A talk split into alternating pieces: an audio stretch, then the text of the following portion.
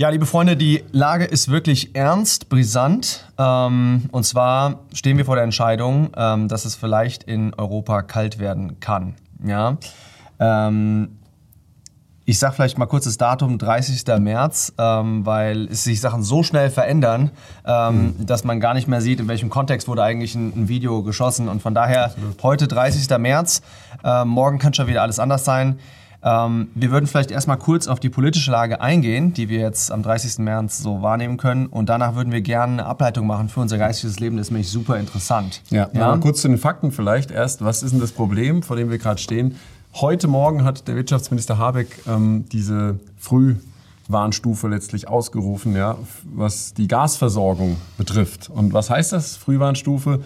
Das ist eine konkrete, ernstzunehmende und zuverlässige Hinweise liegen vor, dass ein Ereignis eintreten kann, welches wahrscheinlich zu einer erheblichen Verschlechterung der Gasversorgungslage führt und wahrscheinlich auch zur Auslösung der Alarm- bzw. Notfallstufe. Übrigens, Notfallstufe hieße nur noch geschützte Leute wie äh, Privathaushalte, Krankenhäuser und so weiter kriegen dann Gas. Das wäre schon eine Sache, also ich kann mich überhaupt nicht erinnern, dass es jemals sowas gab in unserem Land. Mega ja. heftig. Ja.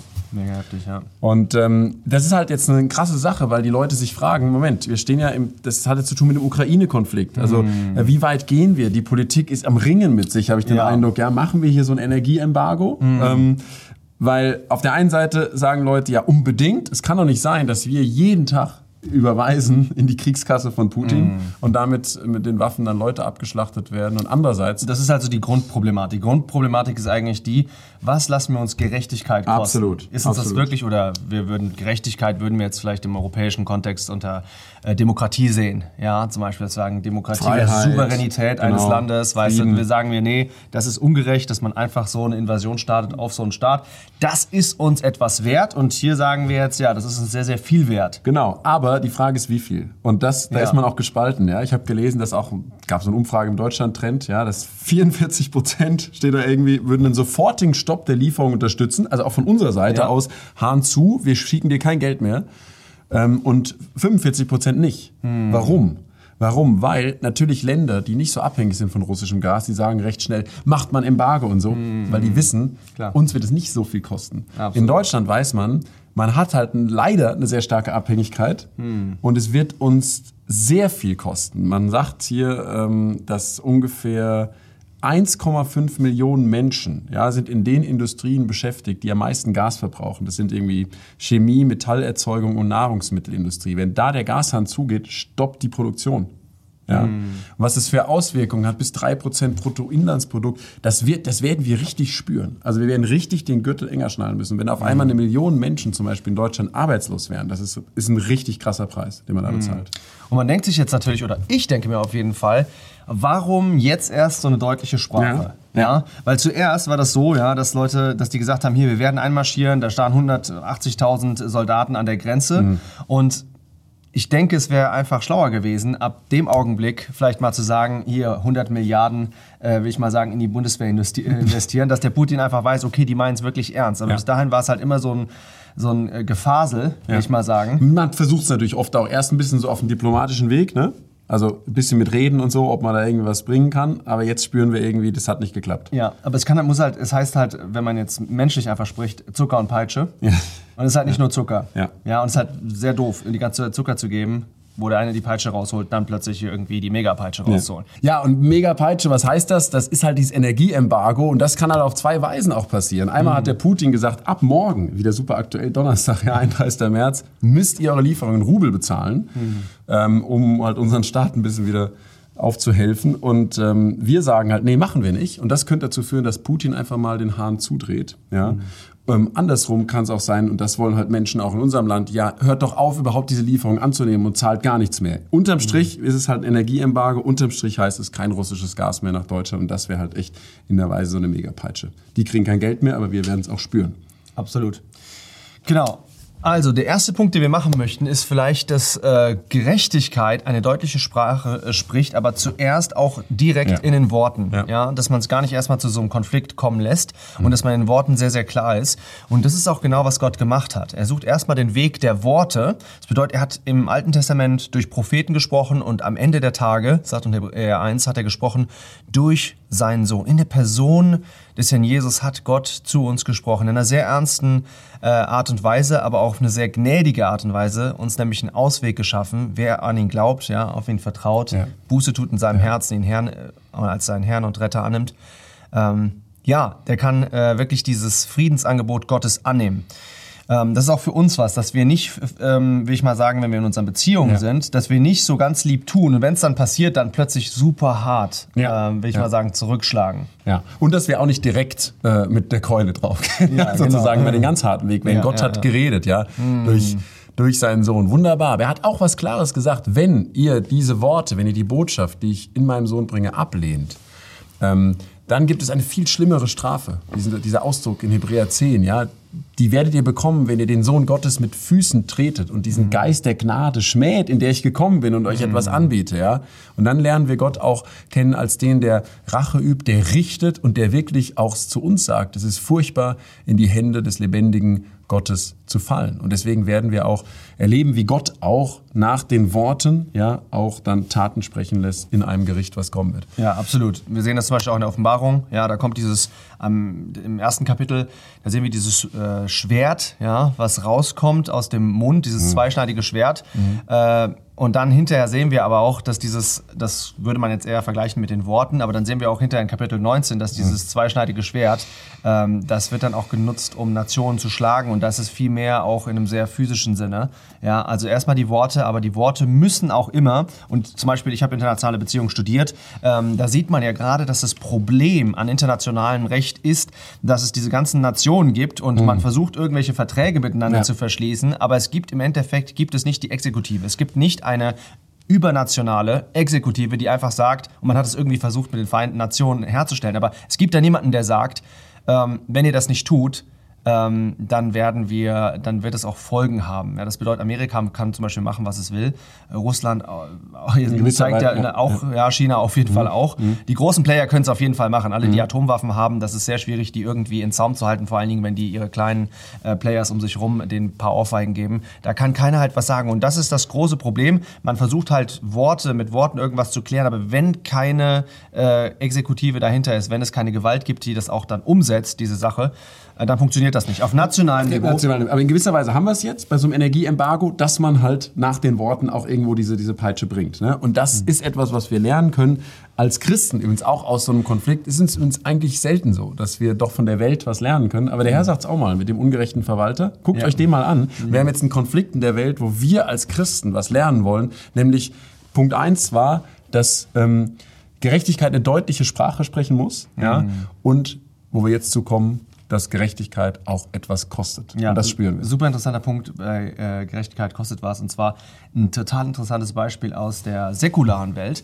Und zwar, ich sicherlich hat das äh, kaum jemand von euch verfolgt, aber ich fand es sehr interessant. Es war mal ein Instagram-Account, äh, ein Geschichts-Instagram-Account, ähm, der die Geschichte von Sophie Stoll ähm, nach ähm, hat über die Stories. Das heißt, du konntest halt Geschwister Scholl war das, ne? Genau. ja, genau. Sophie diese- Stoll und, und äh, sein Bruder. Ganz interessant, also wie wenn du so eine Story verfolgen würdest, wie so ein WhatsApp-Status, stell dir es ungefähr so vor. Und äh, die haben das dann wirklich so nachgespielt, als würde sie immer so Stories machen, sich selbst filmen von dieser Geschichte. Also super kreativ, ja. Und ähm, wer Sophie Stoll nicht kennt, ja, deutsche Widerstandskämpferin gegen den Nationalsozialismus, ähm, die gesagt hat, hey, das ist falsch, was wir machen, wir haben den Krieg schon verloren und dann wurde die hinterher hingerichtet mit ihrem Bruder. Und die hat gesagt, am Ende hat sie ein Zitat gebracht, das finde ich ganz interessant. Da sagte sie, so ein herrlicher Tag und ich soll gehen, bevor sie gestorben ist, im Februar.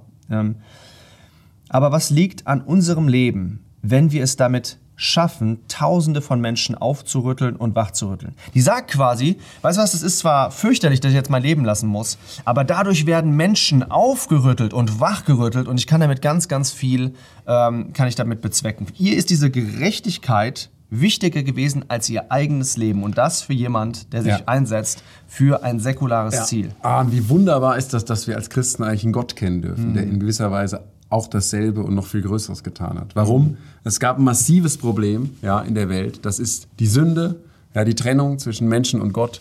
Und Gott wollte dieses Problem lösen. Er wollte, dass es gerecht gelöst wird. Es ging gar nicht anders ja, für Gott, weil Gott ist, er kann nicht anders, als gerecht zu sein. Und er hat gesagt, ich will aber trotzdem dieses Problem lösen. Und dass es gerecht gelöst wird, das lasse ich mir jetzt richtig was kosten. Damit Menschen, die, die Sünder sind, die von mir getrennt sind, wieder mit mir zusammenkommen können, dass wir Gerechtigkeit verliehen bekommen, gerechtfertigt werden. Ja. Da hat Gott mal gesagt, den der Sünde nicht kannte, seinen eigenen Sohn Jesus Christus, ja, das Liebste, was er hatte, hat er für uns zur Sünde gemacht, damit wir Gottes Gerechtigkeit würden in ihm, ja, dass ja. mir Gottes Gerechtigkeit geschenkt wird. Dazu hat mm. Gott das Größte, was er hatte, seinen eingeborenen, einzigartigen, einzigen Sohn, ja, den hat er geopfert. Also Gott hat es richtig vorgemacht, mm. ähm, was es heißt, sich was kosten zu lassen. Ja, wunderbar, wenn man sich das vorstellt, was das für Gott bedeutet hat, ne? ja. seinen einzigen Sohn, seinen einzigartigen Sohn, den er so lieb hatte ja, wir sehen das in der Geschichte vom Abraham auch, ja, wenn wir uns da, da sehen wir das ein bisschen, ja. den Isaac, dann nimmt er den Isaac und dann muss er den Isaac, muss er opfern. Ja, wir wissen natürlich, dass Gott es äh, nicht im Endeffekt hat ausführen lassen, diese Sache, aber trotzdem die Emotion kommt rüber, was es bedeutet hat und diese Geschichte will uns das zeigen, was es Gott gekostet hat. So wichtig ist Gott die Gerechtigkeit, ja. ja? Jetzt ist die Frage die, was kostet uns die Gerechtigkeit? Und was lassen wir uns ähm, Gerechtigkeit kosten? Wie weit gehen wir, mhm. damit Gerechtigkeit passiert? Mhm. Was würdest du überhaupt sagen für uns jetzt praktisch? Was ist, mhm. was ist denn jetzt, was heißt denn das? Wir haben jetzt, bei den, wir haben jetzt beim Energieembargo drüber geredet, westliche Werte, Frieden, mhm. Freiheit, ähm, eben Gerechtigkeit, dass man das nicht duldet, dass so ein Invasionskrieg stattfindet. Hm. Was jetzt für uns auch als Christen Gerechtigkeit? Hm. Gerechtigkeit bedeutet ja eigentlich, das aufrechtzuerhalten, was in Übereinstimmung ist mit Gottes Charakter. Ja. Ja.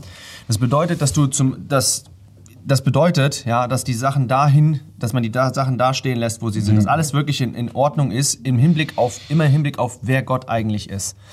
So, und wenn du das versuchst zu tun, ja, dann wird der Fürst dieser Welt, der gegen Gott ist, der wird es diejenigen spüren lassen, die versuchen, sich auf Gottes Seite zu stellen Stimmt. und Gottes Gerechtigkeit in dieser Welt Absolut. zu zeigen. Und das hat der Herr auch schon angekündigt. Da seinen ja. Jüngern ganz früh in der Bergpredigt steht bei den Seligpreisungen dieser Satz, mhm. glückselig, die um der Gerechtigkeit willen verfolgten, denn mhm. ihrer ist das Reich der Himmel. Ja, Das heißt mhm. auch ganz konkret, äh, wenn du wirklich das Richtige tust, das, was recht ist vor Gott, dann wirst du auch deswegen verfolgt werden. Ja. ja. Wie in 2 Timotheus 3 zum Beispiel, ja. Alle, die gottselig leben wollen in Christus, die werden verfolgt werden.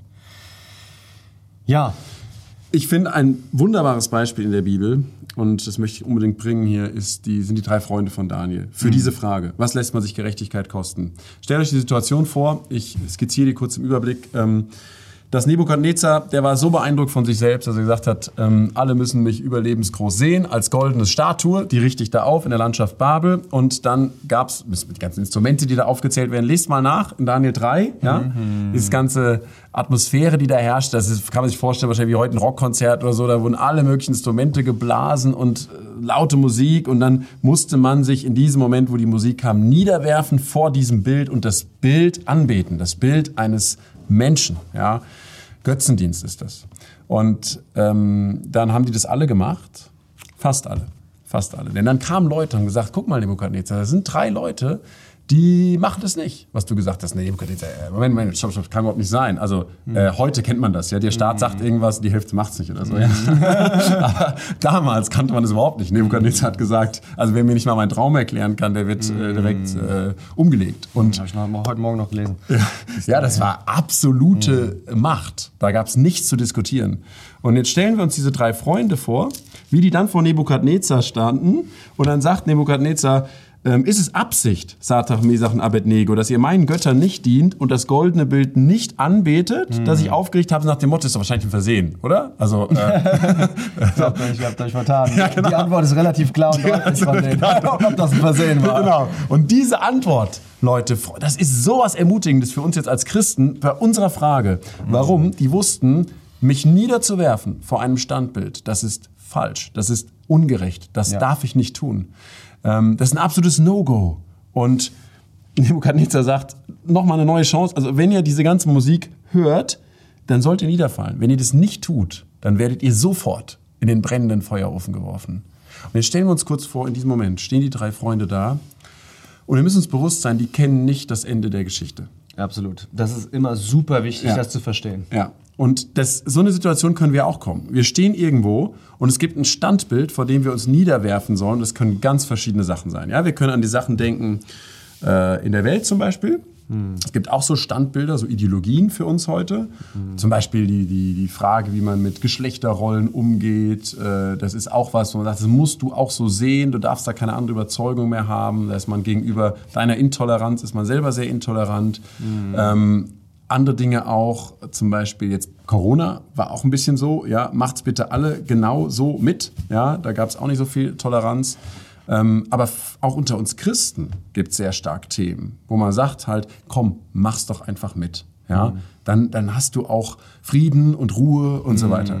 Und da habe ich mir so vorgestellt, vielleicht waren da auch Leute, die gesagt haben, komm, sag doch, alle, jetzt überlegt doch mal, was hätten das jetzt für einen Effekt? Wenn ihr euch jetzt niederwerft vor diesem Bild, ähm, es ist mal, hey, es ist, ihr könnt es doch im, könnt doch im Herzen stehen bleiben. Ihr könnt, auch, ihr könnt auch hinterher sagen, dass wir das auch nicht so meinten, dass wir das nur gemacht haben, um jetzt hier keinen Ärger zu machen, was so viel aufwühlen, ähm, das ist nicht gut. Und ihr könnt doch auch hinterher eure Chance nutzen und dann auch versuchen, im Volk zu zeigen, wie schlimm Götzendienst ist. Wenn ihr jetzt einfach umgebracht werdet, da ist überhaupt keiner mehr da, der für das Richtige sich einsetzt, dann ist ja diese Bewegung, diese Richtung da in Babylon, die geht ja völlig äh, vor die Hunde.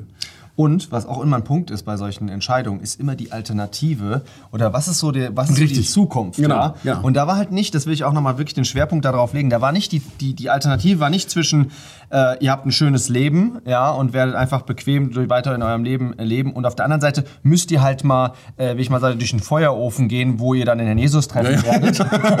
und vielleicht eure Kleidung dann nicht mal nach Rauch riechen Ja, ja. wird, weißt du, ihr kommt raus und der König wird vor euch hinfallen und sagen, hier Leute, das ist wunderbar, euer Gott. Das war es nicht, sondern die Alternative war halt wirklich so, ja, ihr werdet wahrscheinlich, werdet ihr dann verbrennen in einem Feuerofen. Das ist halt die Alternative. Und das haben sie auch gesehen, weil die Leute, die sie reingebracht haben in den Ofen, die sind, weil das Feuer so heiß ist, sind sogar die, die sie reingeschmissen haben, direkt gestorben. Ja. Also die hatten wirklich den Tod sozusagen vor Augen. Ja, ja, ja. Und jetzt ist die Frage bei diesen drei Freunden, was seid ihr jetzt bereit, euch Gerechtigkeit kosten zu lassen, dass ihr das Richtige tut und dass ihr das Falsche nicht tut? Und dann lesen wir zusammen mal diesen Satz, den finde ich so ermutigend, könnte ich immer wieder lesen. Daniel 3, Vers 17. Erstmal Teil 3, Vers 16 in der Mitte. Nebukadnezar, wir halten es nicht für nötig, dir ein Wort darauf zu erwidern. Also eigentlich brauchen wir die Frage gar nicht sprechen. Ja, da steht der größte Herrscher, den es damals gab, steht vor diesen ehemaligen Kriegsgefangenen. Das müssen wir uns mal vorstellen. Da seht ihr auch, was wir als Christen, als Gläubige haben, dass Gott unser König ist, unser Herrscher. Ja, da sind diese Mächte relativ. Also wir brauchen eigentlich gar nicht drüber reden. Ob unser Gott, dem wir dienen, uns aus dem brennenden Feuerofen zu, zu erretten vermag. Und er wird uns aus deiner Hand, o König, erretten. Oder ob nicht, es sei dir kund, o König, dass wir deinen Göttern nicht dienen und das goldene Bild, das du aufgerichtet hast, nicht anbeten werden. Also Botschaft ist, egal was hier passiert, ob wir in deinen Feuerofen gehen müssen, ob das Gottes Weg ist oder ob er uns retten wird, wir werden nicht niederfallen vor diesem Bild.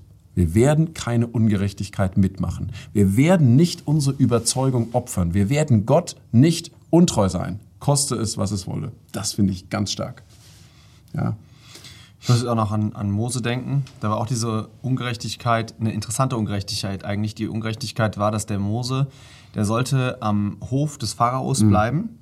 Ja, und sollte da, will ich mal sagen, so diesen zeitlichen Genuss der Sünde, das heißt, der sollte eigentlich als Jude, sollte der einfach mit diesen, den ganzen Pharaonen-Orgien und so weiter, diese ganze ägyptischen äh, Kult und so weiter mitmachen. Man hätte ja sagen können, auch wieder da hätte man Pragmatisch, ja, ja. ja, das ist nun mal so, du bist jetzt einfach der Sklave und da musst du einfach dein, dein Mann stehen. Er hat sich aber gesagt, nee, es gibt doch eine Möglichkeit, es gibt eine Möglichkeit, dass ich zu diesem Volk gehe, dass dieses Volk errettet wird und das wird natürlich, äh, geht mit sehr viel Ungemach Mhm. äh, einher, ja, dass ich dann ähm, durch eine Wüste äh, gehen muss und die werden mich auch immer, werden die mich über mich lästern und so weiter. Er hat gesagt, nee, ich mach das lieber das, ich, zäh- ich möchte lieber zu diesem Volk gehören, wo die über die alle spotten in, in Ägypten. Und das ist aber trotzdem gerecht. Ich bin ein Jude, ich gehöre zu diesem Volk. Ja, und ich bin halt kein Ägypter. Und er hat sich gesagt, er hat lieber das gewählt. Ja, das war, weil das war gerecht. Das war gerecht, aber damit ging äh, wirklich einher, dass er fast getötet worden wäre. Und öfters fast getötet worden wäre. Entweder vom Pharao oder von äh, seinem eigenen Volk. Ja, und auch schon beim Pharao. Er sagt ja, der Pharao, wenn, wenn du nochmal reinkommst, dann, wenn du, dann wirst du umgebracht werden. Ja? Und er hat diese Wut des Königs nicht gefürchtet. Er ist, er ist, er ist, äh, hat dieses Gericht nochmal angekündigt und ist dann rausgegangen aus Ägypten. Deswegen, ich denke mal so, die Quintessenz, die wir hier äh, weitergeben möchten, ist die, Gerechtigkeit wird uns was kosten, aber wir möchten dir vielleicht sagen, wenn eine Sache nicht wert ist, dafür zu sterben, dann ist sie auch nicht wirklich wert, dafür zu leben. Ja. Ja.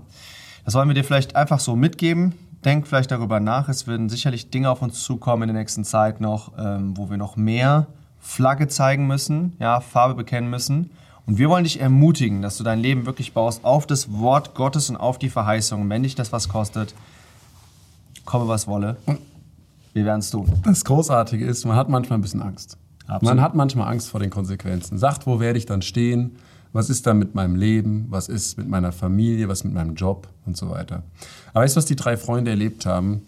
Die waren im Feuerofen nicht alleine. Die haben Jesus gesehen. Und die haben Jesus auf eine ganz besondere Art und Weise erlebt. Ja? So nah bei ihnen, mitten im Feuer. Wenn du durchs Feuer gehst, bin ich bei dir. Wenn du wegen Gerechtigkeit durchs Feuer gehst, bin ich bei dir. Und das verspreche ich jedem hier. Wenn wir uns auf die Seite des Herrn stellen, für seine Sache einstehen, werden wir erleben, dass er bei uns ist. Und das ist alles wert. Amen.